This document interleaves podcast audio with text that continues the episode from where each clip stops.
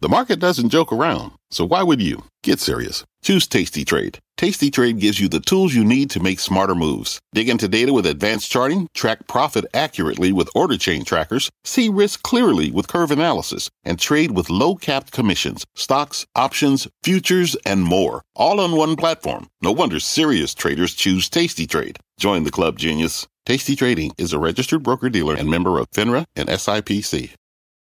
I'm Brian Sullivan, and you're listening to CNBC's Worldwide Exchange. Our show airs live weekdays at 5 a.m. Eastern. Listen in. It is 5 a.m. at CNBC Global Headquarters, and here is your top five at 5. Stocks look to keep that win streak alive as investor attention shifts from Friday's blowout jobs report to the latest reads on inflation. After a marathon weekend vote-a-rama, Senate Democrats pushing their sweeping climate and tax package across the finish line just yesterday. We are live in D.C. with what's next and what it means for investors. A story developing now China extending its military war games through Monday as tensions with Taiwan show no signs of easing. A live report from the region coming up. Plus, Warren Buffett's Berkshire Hathaway not immune to the recent market volatility as souring sales and surging sales not enough to help its bottom line. And then later on, Elon Musk looks to take on Twitter CEO Parag Agrawal outside the courtroom with a new weekend one on one challenge. What's that all about? It's Monday, August 8, 2022. You are watching Worldwide Exchange right here on CNBC. Good morning. I am Dominic Chu and for Brian Sullivan today. Let's kick off your Monday morning with U.S. equity futures right now pointing towards a positive open.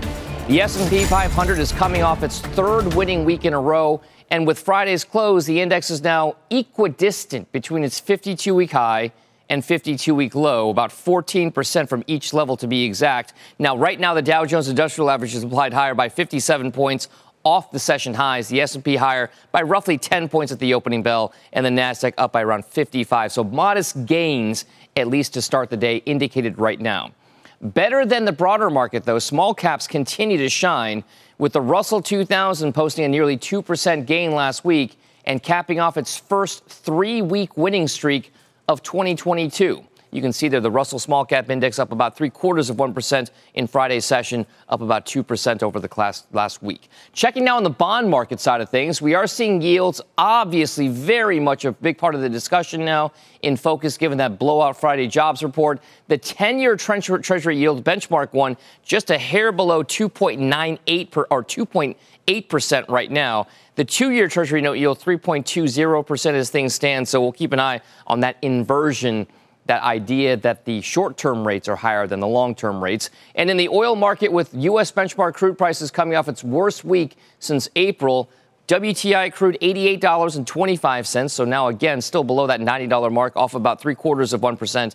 ICE Brent crude futures, the world benchmark gauge, off about 80 cents, $94.12, off about three quarters of 1% as well. In cryptocurrencies, we are seeing Bitcoin and Ether showing some signs of movement here to the upside. Bitcoin prices now above 24,000, 24,169, up 4% there. Roughly a similar percentage gain here for Ether prices, $1,775.42 there. Let's now check on the global picture for markets. Joumanna Bercetche is in our London newsroom with the early European trade. Good morning, Joumanna. Good morning to you, Dom. Well, European markets are building on from a positive start to the session, with the Stoxx 600 up about half a percentage point, coming on from a weaker week last week. Uh, the index as a whole ended the week down about six tenths of a percentage point, so almost fully recuperating some of those losses. We got the FTSE 100 over here in the UK up about three tenths of a percentage point, brushing off some of those very gloomy outlook concerns raised by the Bank of England at the meeting last week when they obviously hiked interest rates. CAC 40 in France up about six tenths of a percentage point, 35 points higher. Veolia is one of the names we're watching there right at the top of that index. Xetra DAX in Germany also up about three tenths of a percentage point. Interestingly, there, the German regulator has actually warned that consumers may have to pare back their energy consumption by up to 20% this winter. Quick look at European sectors. This is the picture for the most part. All of these sectors are pretty much trading in positive territory. Right at the top, we've got tech stocks up 1.2 percentage point. The defensive real estate up 1.2 percentage point as well. And then on the downside, we've got banks down a fraction, two tenths of a percentage point. Some of the Italian banks coming under pressure today after Moody's revised the outlook to negative for the country. But that is a picture overall, generally a more positive start to the week, Dom. All right, Joumanna Bercetche live in London with the latest there. Thank you very much. To this morning's top story and Senate Democrats in a weekend long vote-a-rama, if you will, narrowly passing their sweeping climate, health, and tax package, setting up what could be a key party victory ahead of the midterm elections. NBC's Chris Pollone joins us now live from Washington with the latest there. Chris, what can you tell us about what this means and what was actually done and the drama that preceded it? Yeah, Dom, good morning. This is pretty remarkable when you think about it. Just two weeks ago, this bill was all but dead. And now it's uh, passed after trying to pass climate change legislation for years and prescription drug reform. Senate Democrats finally got it done. At the Capitol, cheers and high fives for Democratic senators after they passed a cornerstone of President Biden's agenda a $700 billion climate change, health care, and tax reform bill. It's a great win. Are you disappointed that it took till the very last minute here? Climate and seniors, the big win. After an all night session of debate and amendment votes, the final vote ended up tied 50 50 with all Republicans opposed. Then Vice President Kamala Harris stepped in to hand Democrats the victory. The Vice President votes in the affirmative, and the bill, as amended, is passed. We never gave up, and here we are. We got it done. The bill directs nearly $400 billion to fight climate change, the biggest investment in that area ever. Allows Medicare to negotiate prices on some prescription drugs, lowering costs for seniors, and raises the minimum corporate tax on businesses making more than a billion dollars a year to 15%. In a statement, President Biden said the bill would make government work for working families again. This is an historic bill. And there's no way it can be characterized as anything other than that. An independent analysis projects the Inflation Reduction Act will have little immediate impact on inflation. So, with an eye toward the midterm elections, Senate Republicans predicted doom. Democrats passed this bill that's on the floor today. This inflation crisis is going to get worse. But with victory in hand, the Democrats headed into a month long break, energized by a string of legislative successes. And House Speaker Nancy Pelosi said that that chamber will return from its recess on Friday to vote on this bill. It is likely to pass and then go to President Biden for his signature. Dom? So, so, so, Chris, I, I mean, many Americans on Medicare, you mentioned that, will appreciate the new $35 cap on insulin prescriptions, other parts of the, the, the, the, legislation here. There was a chance that cap would apply to everyone who needs insulin. So, so what exactly happened to that part of the discussion when it came yeah. to this bill and legislation? Yeah, Senate Republicans were able to strip that out because of par- parliamentary rules in the Senate. It did have to get to 60 votes. Seven Republicans did vote with all 50 Democrats and independents to try to keep that $35 cap for everyone in the bill. They fell three votes shy. All right, Chris Pollone live in Washington for the latest there. Thank you very much. Let's get to some of this morning's other top stories. Silvana Henao is here with those. Good morning, Silvana. Hey, Dom. Good morning. Federal Reserve Governor Michelle Bowman says she supports the central bank's recent rate hikes and thinks they should consider even more 75 basis point increases at upcoming meetings. Speaking at an event in Colorado over the weekend, Bowman says, quote, Similarly sized increases should be on the table until inflation comes down in a consistent, meaningful, and lasting way. Berkshire Hathaway operating profits, which accounts for its entire portfolio of businesses from insurance to ice cream, jumped nearly 40% in its most recent quarter to just over $9.2 billion.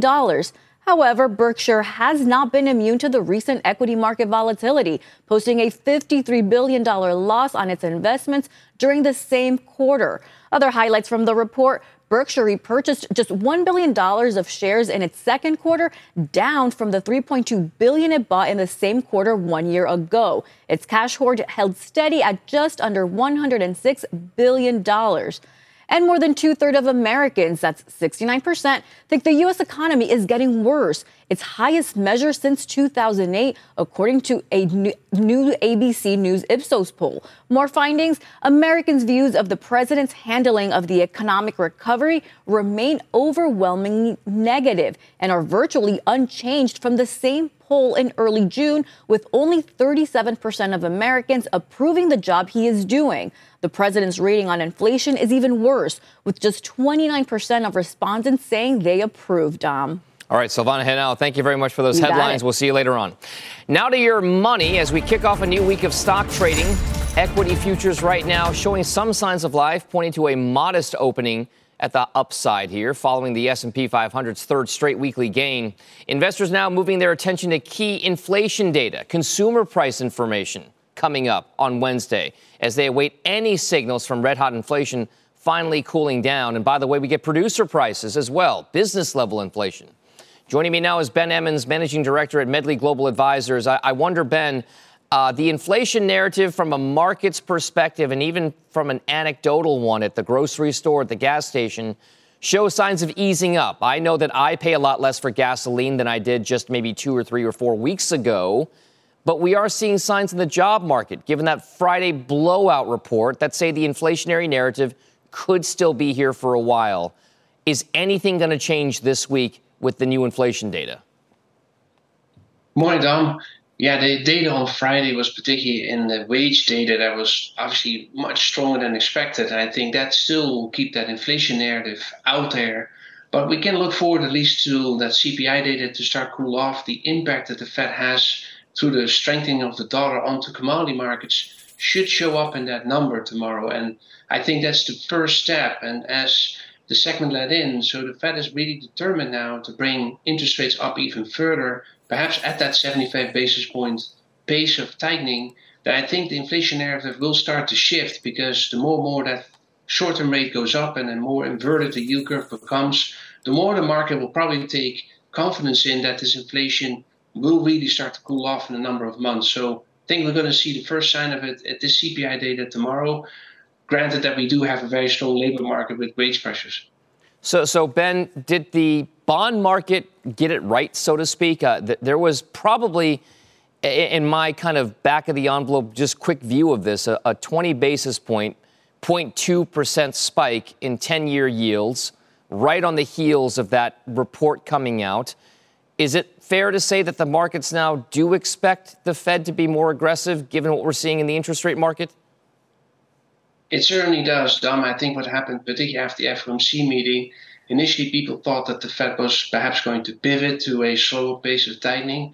And as the Fed speakers came out and then the payroll data came out, that entire expectation was what we say repriced, right? So we brought it back up to a you know two-year yield close to three and a quarter percent. That does reflect that the Fed's likely to move by 75 basis points in September and likely is going to stay that way, that expectation. I don't think there's much going to change in between. Even the, the Jackson Hole meeting that takes place, people think the Fed may announce something there, unlikely. So we're set for 75 basis points. And this is why, Dom, I think the 10 year yield in particular shows now signs of stabilizing. It's sort of hanging at this 280. I think that's very important, by the way, for the stock market.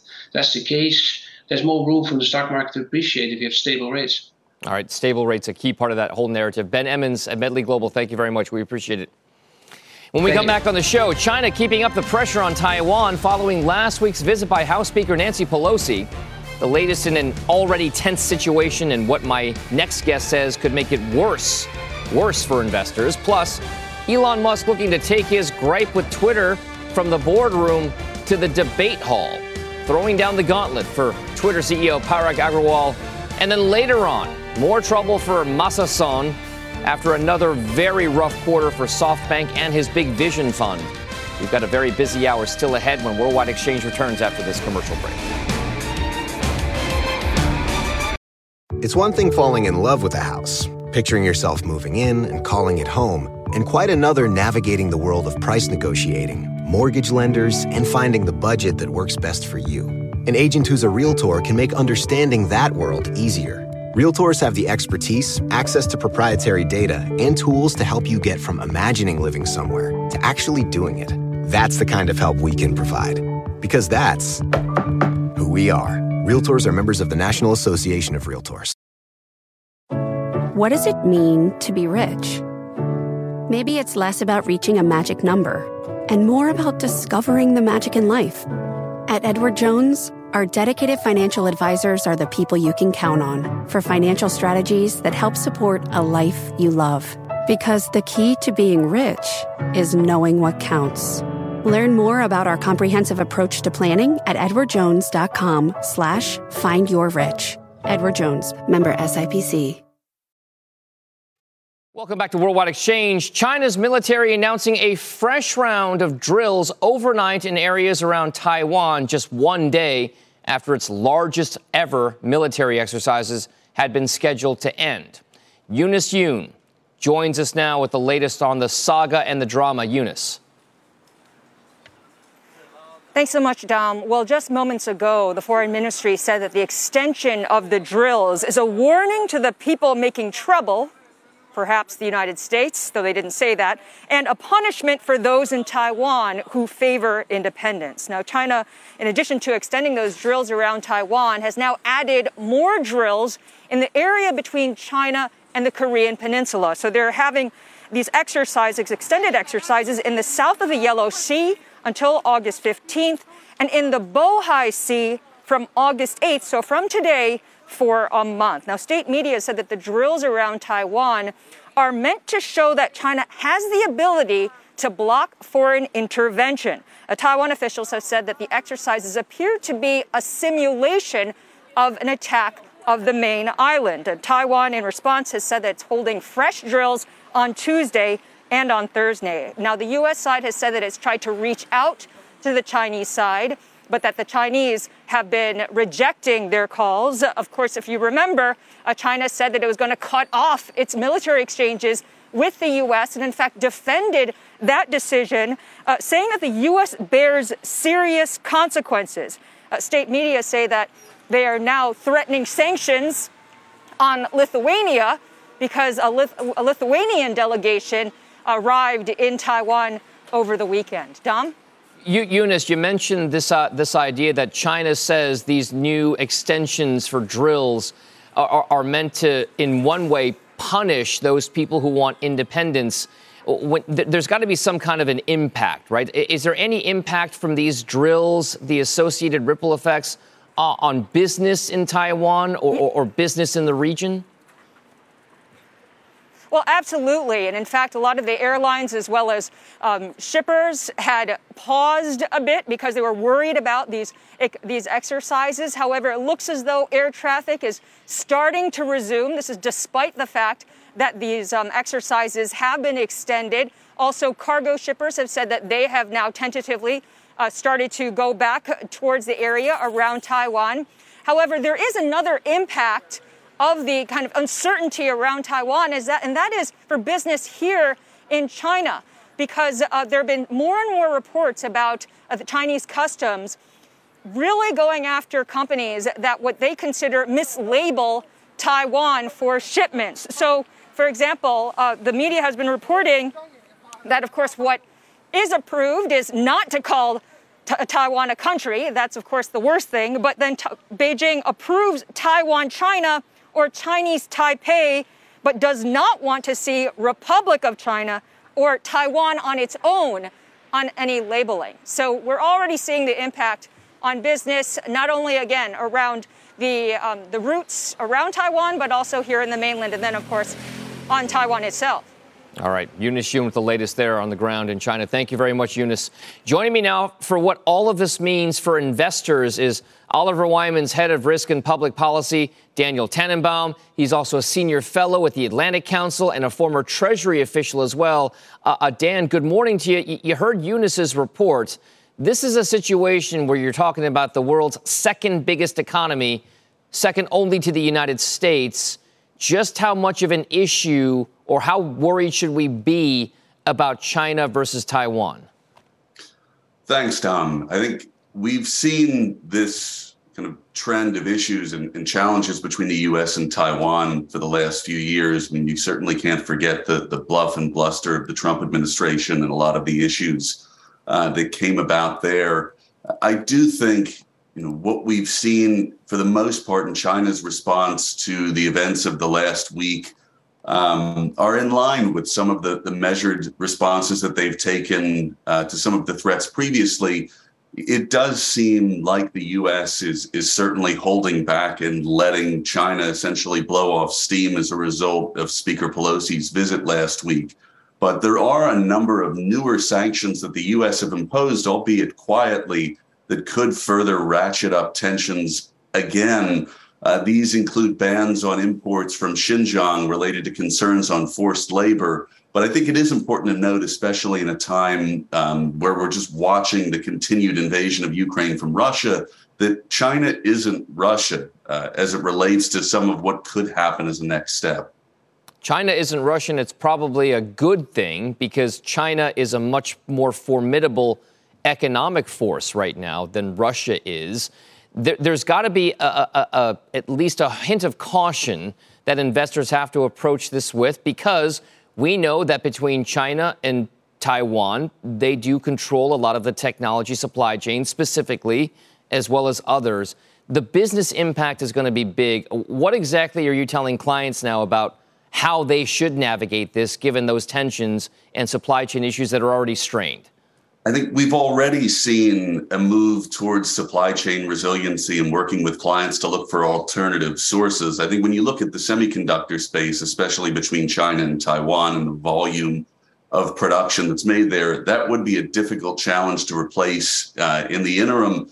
But we are seeing companies that are preemptively developing exit plans for Taipei, much like they did for Ukraine I, I, do think some of those might be preemptive, obviously, as, as I think the concern might be, again, still of threats uh, beyond actions from a, a, China standpoint. I mean, it, let's also remember, I mean, China and the US are the largest trading partners of the other.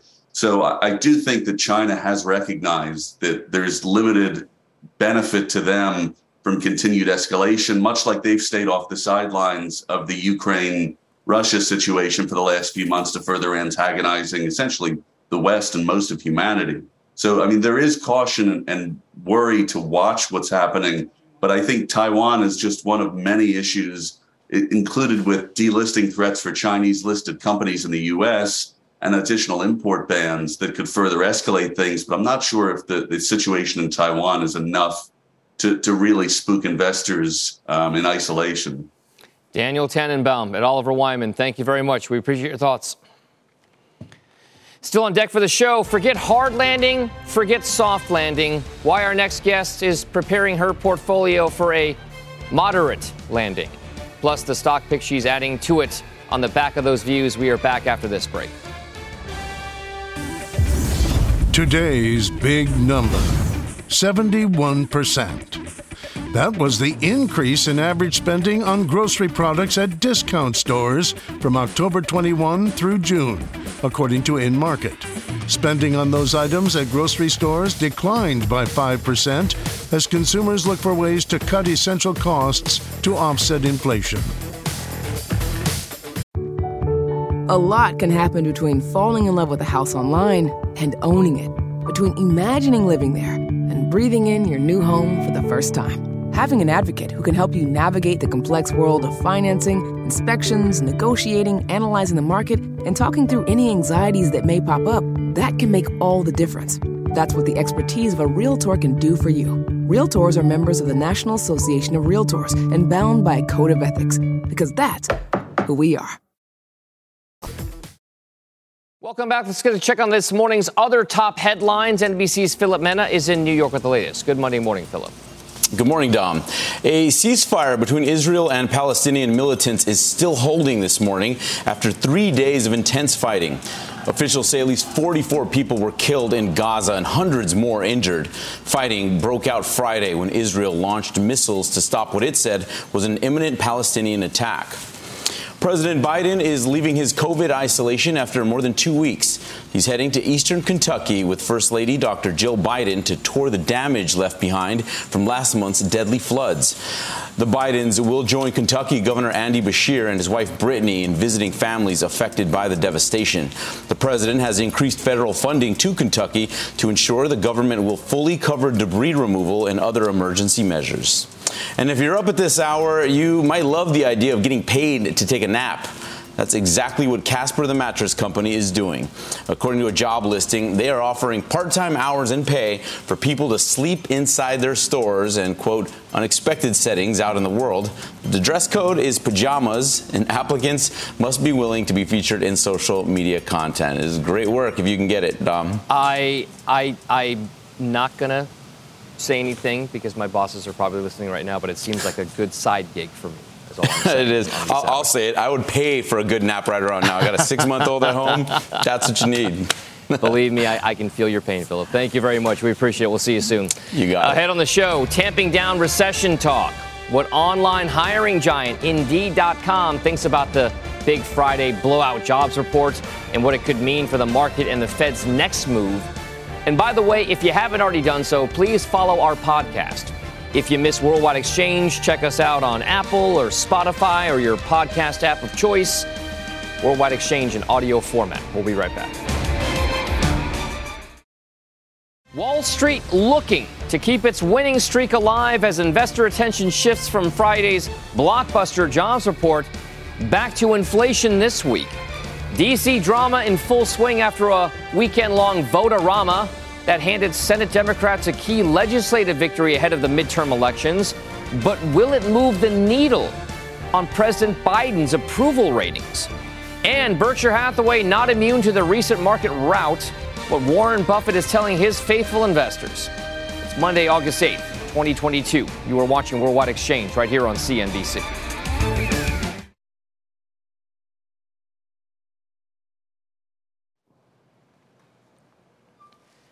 Welcome back to the show. I'm Dominic Chu in for Brian Sullivan on this Monday morning. It's just around 5:32 a.m. Eastern Time and here's how markets and your money are looking right now.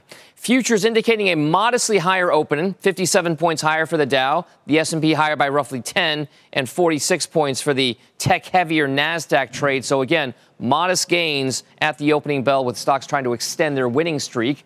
Treasury yields are ticking just a little bit lower this morning after a big run up post jobs report. The 10 year Treasury note yield just a hair below 2.8%.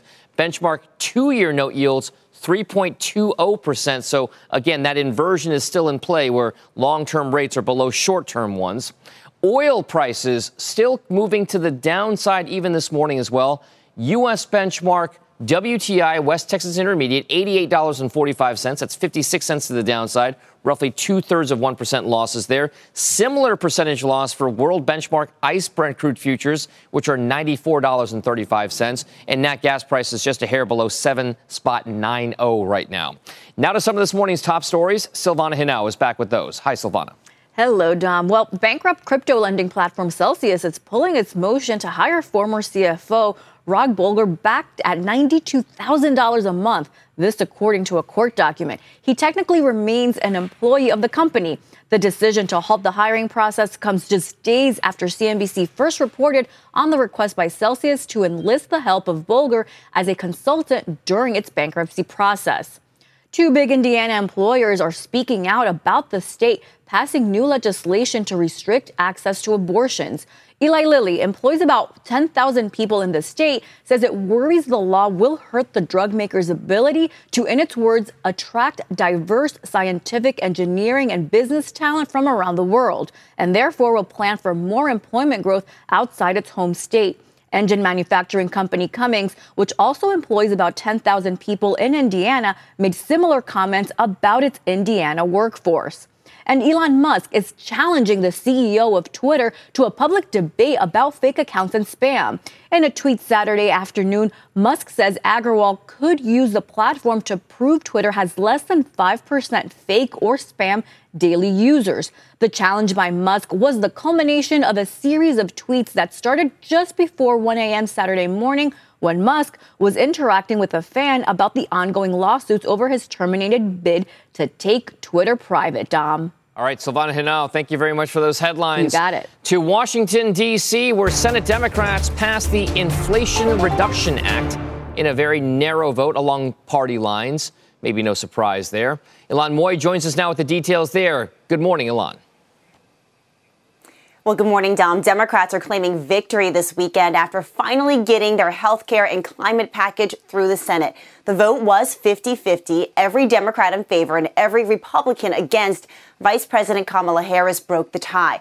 Afterwards, Senate Majority Leader Chuck Schumer told reporters he believes this bill will pay off at the polls. They're going to see Democrats are actually getting things done that matter to them, mainstream things that average folks. This is not an esoteric list. This is things that people have always cared about. Now, keeping the caucus unified was tricky, though, all the way to the end. Arizona Senator Kyrsten Sinema, along with several vulnerable Democrats, supported a last minute carve out for private equity from the new 15% corporate minimum tax. That change would have been paid for by extending the cap on state and local tax deductions through 2026, a poison pill for some Democrats. So the solution? Democrats kept the carve out for private equity, but voted to pay for it by extending loss limitations for pass throughs for two years rather than by using SALT. Now, the House will come back into session on Friday to pass this bill. Then it'll go over to the president's desk. Dom, Biden did acknowledge yesterday that this bill required many compromises, but he said important things always do. Back over to you. So, so Ylan, are, are there any final roadblocks before this deal can hit President Biden's desk? Could this move the needle on the president's economic approval numbers because we know just how bad they've been and how bad they've been for a while now? Yeah, so this bill does look like it's on a glide path to becoming law at this point. Progressives in the House have not made much noise about all the things that were left out of the bill. So Democrats are really hoping to hammer home this message uh, that they can deliver legislative achievements, not just the Inflation Reduction Act, but also the CHIPS bill, the infrastructure law, gun reform, Finland and Sweden becoming part of NATO, all the stuff around Ukraine and Russia. So they are hoping that this message can win them over voters once they get to the midterm elections in November. And certainly, if President Biden's approval ratings improve, as we see this bill getting passed and gas prices starting to fall, that can have a trickle down effect on both uh, Senate and House races in the fall.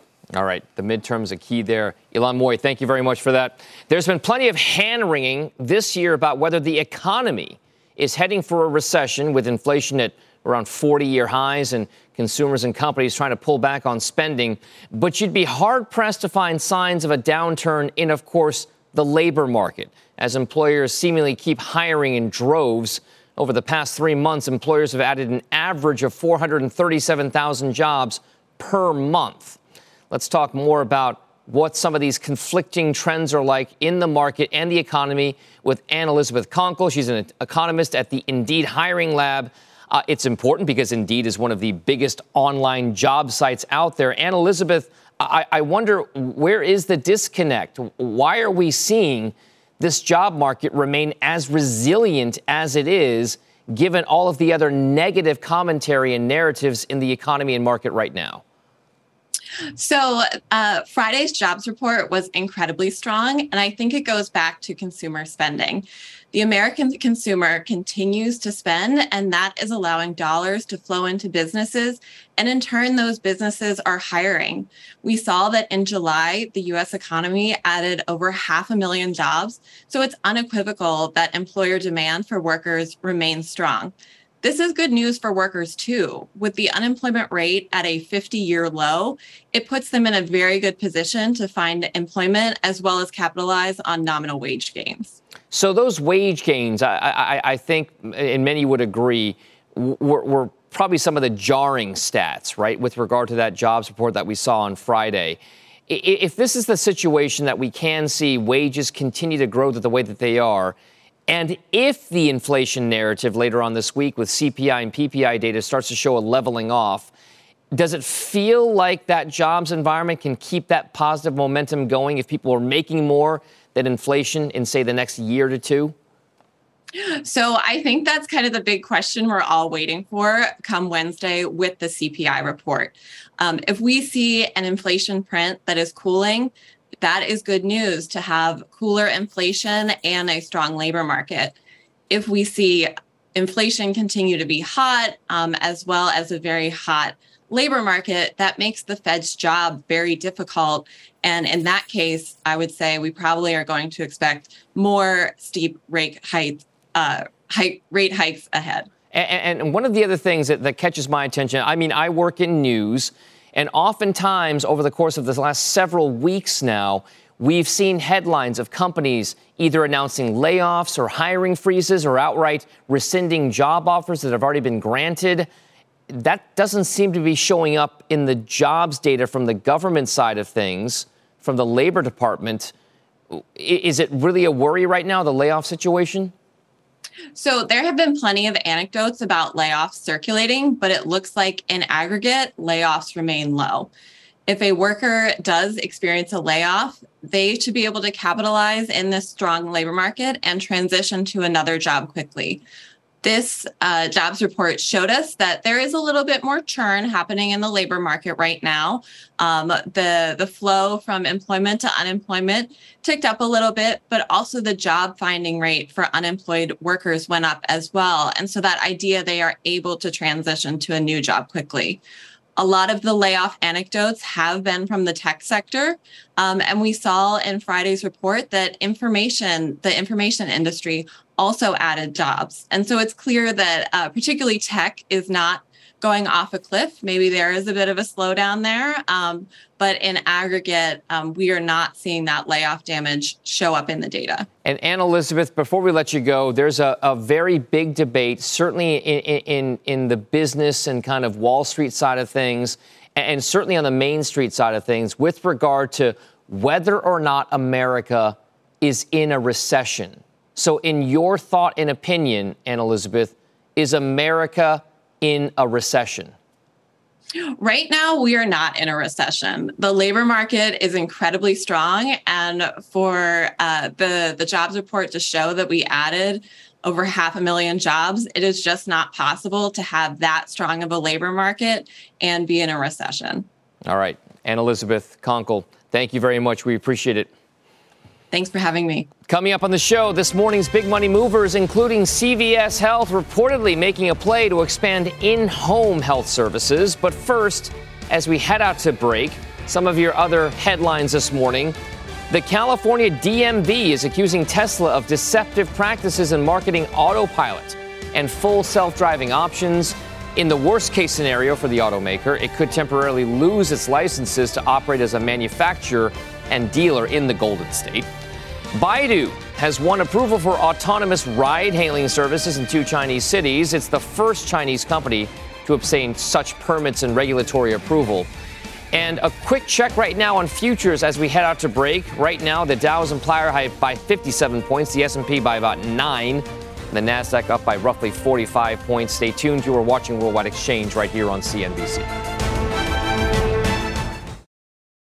Welcome back to Worldwide Exchange. Time now for your big money movers. Three stock stories of the morning. First up, you've got SoftBank. The Japanese conglomerate is posting a $23 billion loss in the second quarter as the value of its investments in its Vision Fund sank.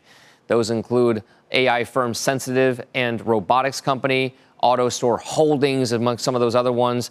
To raise cash, SoftBank has sold its stakes in Uber and Opendoor for a gain of around $5.6 billion. So, again, SoftBank shares, big loss, but it's up in Tokyo trading. Stock number two is Berkshire Hathaway, another conglomerate. The company reporting a nearly $44 billion loss in the second quarter as its stock holdings also tumbled in value. Berkshire did generate more than $9 billion in operating profits as gains from reinsurance operations and railroads offset losses at Geico. The company had also slowed purchases of its stocks, although it still has around $105 billion in cash to deploy. And then finally, CVS Health. The Wall Street Journal reports it's planning to make a bid for Signify Health as it looks to expand into in home care. Signify, which has a market cap of just around $4.7 billion, is exploring its options, including a possible sale. Initial offers were due earlier this week. You can see those shares for CVS down about a quarter of a percent, Signify up about 18% pre market. On deck for the show, Inflation data will once again be front and center for investors this week. We will get you ready for that CPI and PPI report.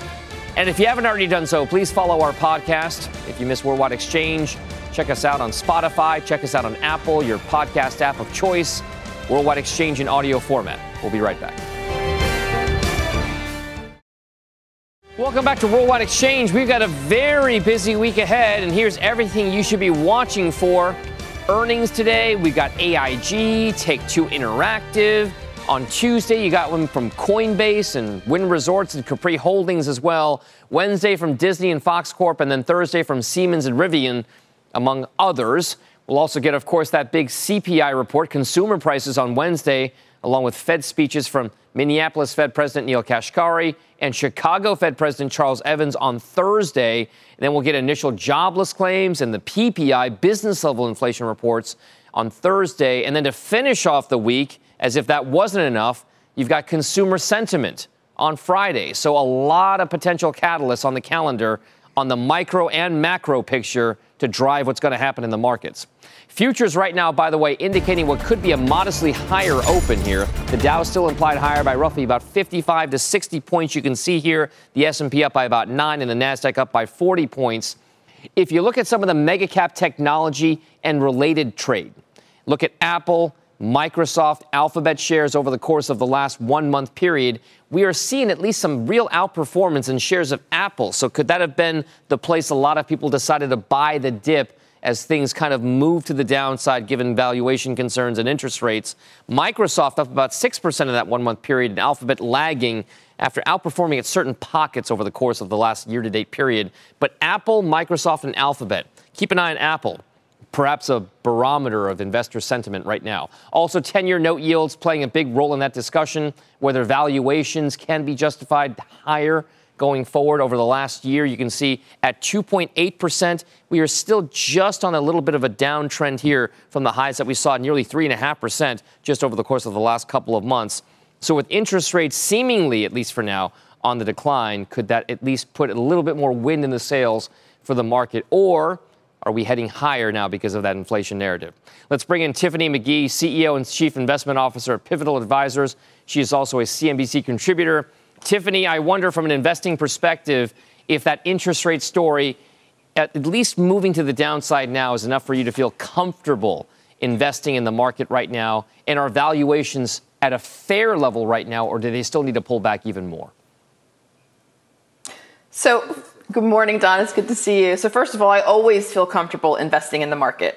Uh, I'm a long term investor. And so, if you, uh, and uh, at Pivotal, we invest for foundations and endowments. So, we always have to be comfortable. And so, I think the, the, the, bigger thing is how do you navigate a market like this, right? With interest rates. And then, of course, we were talking about the jobs report that was released just last week. And I think that is, you know, it, it really is uh, challenging. Um, you know, questions that are coming up that, that, have come up, of course, is this the bottom? Are we in recession? I believe the answer is no, just like your last guest. Um, but how do you navigate that? And I think that, you know, um, when, when we're, we're, thinking about valuations, I think we've got to think about two things. What are we interested in buying, right? What do you have conviction around? So when it comes to like your large stocks, like for us staples like the like, like the Microsoft, Apples of the world. Um, you know, we're always going to own those at our firm. Um, we have a long-term conviction around those, so it really just depends on whether we think we can get a better price. And we've been adding to those positions all year long. But in terms of portfolio positioning overall, um, you know, we're doing a couple of different things, right? So we are still overweight equities, um, but we're selectively adding growth as well. So if you're selectively adding growth, what types of growth are you looking for? Is it straight up in technology? Is it in those mega cap names that you talked about? Are you trying to find alpha, mm-hmm. some outperformance in those growth names in other parts of the market, in the small and mid cap space? Where would you be looking right now, and mm-hmm. what's on your what's on the shopping list? So a few things. So first of all, in that discussion of you know whether the, the, the Fed is going to have a soft landing uh, or maybe just like more of a cushy landing, we don't really know, right? So I think to kind of play both sides, you really want to think about uh, both cyclicals and defensives here, kind of broadly. Um, but in terms of selectively adding growth, we, we always like to invest along themes, and so we're looking at the fact that you know in 2020, you know new business applications hit an all-time high, and then in 2021 we broke that record, and so we're seeing this shift shift in terms of people starting new businesses. You know, the side hustle is real, um, and we're seeing companies like a Squarespace, um, like a, uh, you know a HubSpot and, and Braze really kind of meet those customers, th- those who are starting new businesses, where they are, and help them to engage with their customers and help them to um, really. Uh, meet their customers where they are and be successful. So we're seeing that those those companies are really doing well right now. All right, so so driving kind of like that consumer uh, trade, trying to get people more involved in the purchase decision and everything else, and the companies kind of in, engage in that. That that's okay thematically. That's great. We also mentioned this idea of the hard landing, right? We've been trying to figure out whether the Federal Reserve can engineer a soft landing, that is to say, a, a decent sized slowdown in the economy without a full blown recession. Do you believe that the most likely outcome, given what the Fed is doing right now and given where the economy is right now, and given what we've just done politically in Washington with the Inflation Reduction Act, on balance, does that mean America is headed for a hard or a soft landing?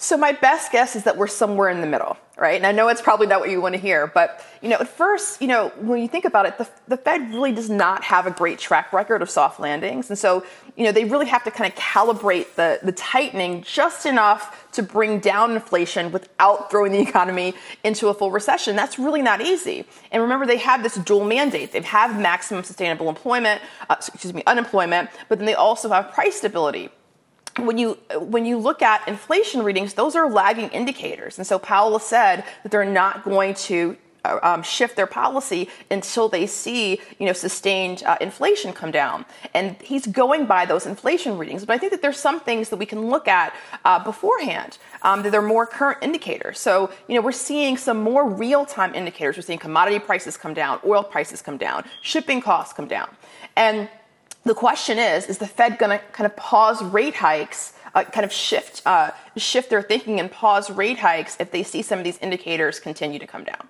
All right. A, a complex narrative for sure. Tiffany McGhee at Pivotal, thank you very much. We'll see you soon.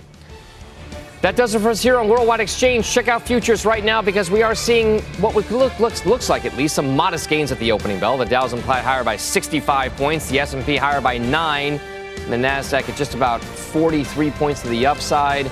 That does it for us here on Worldwide Exchange.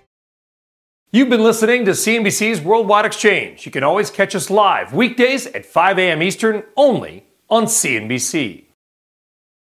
Is this house a good price compared to others in the area? Are prices going up or down? If I don't make an offer right this very moment, will I miss my chance? These are just some of the questions a home buyer might ask. And these are the sorts of questions an agent who is a realtor can help answer. Because realtors have the expertise, data, and access to specialty training to help you navigate the process of buying a home. They provide support, guidance, and have your back every step of the way. That's what realtors do, because that's who we are.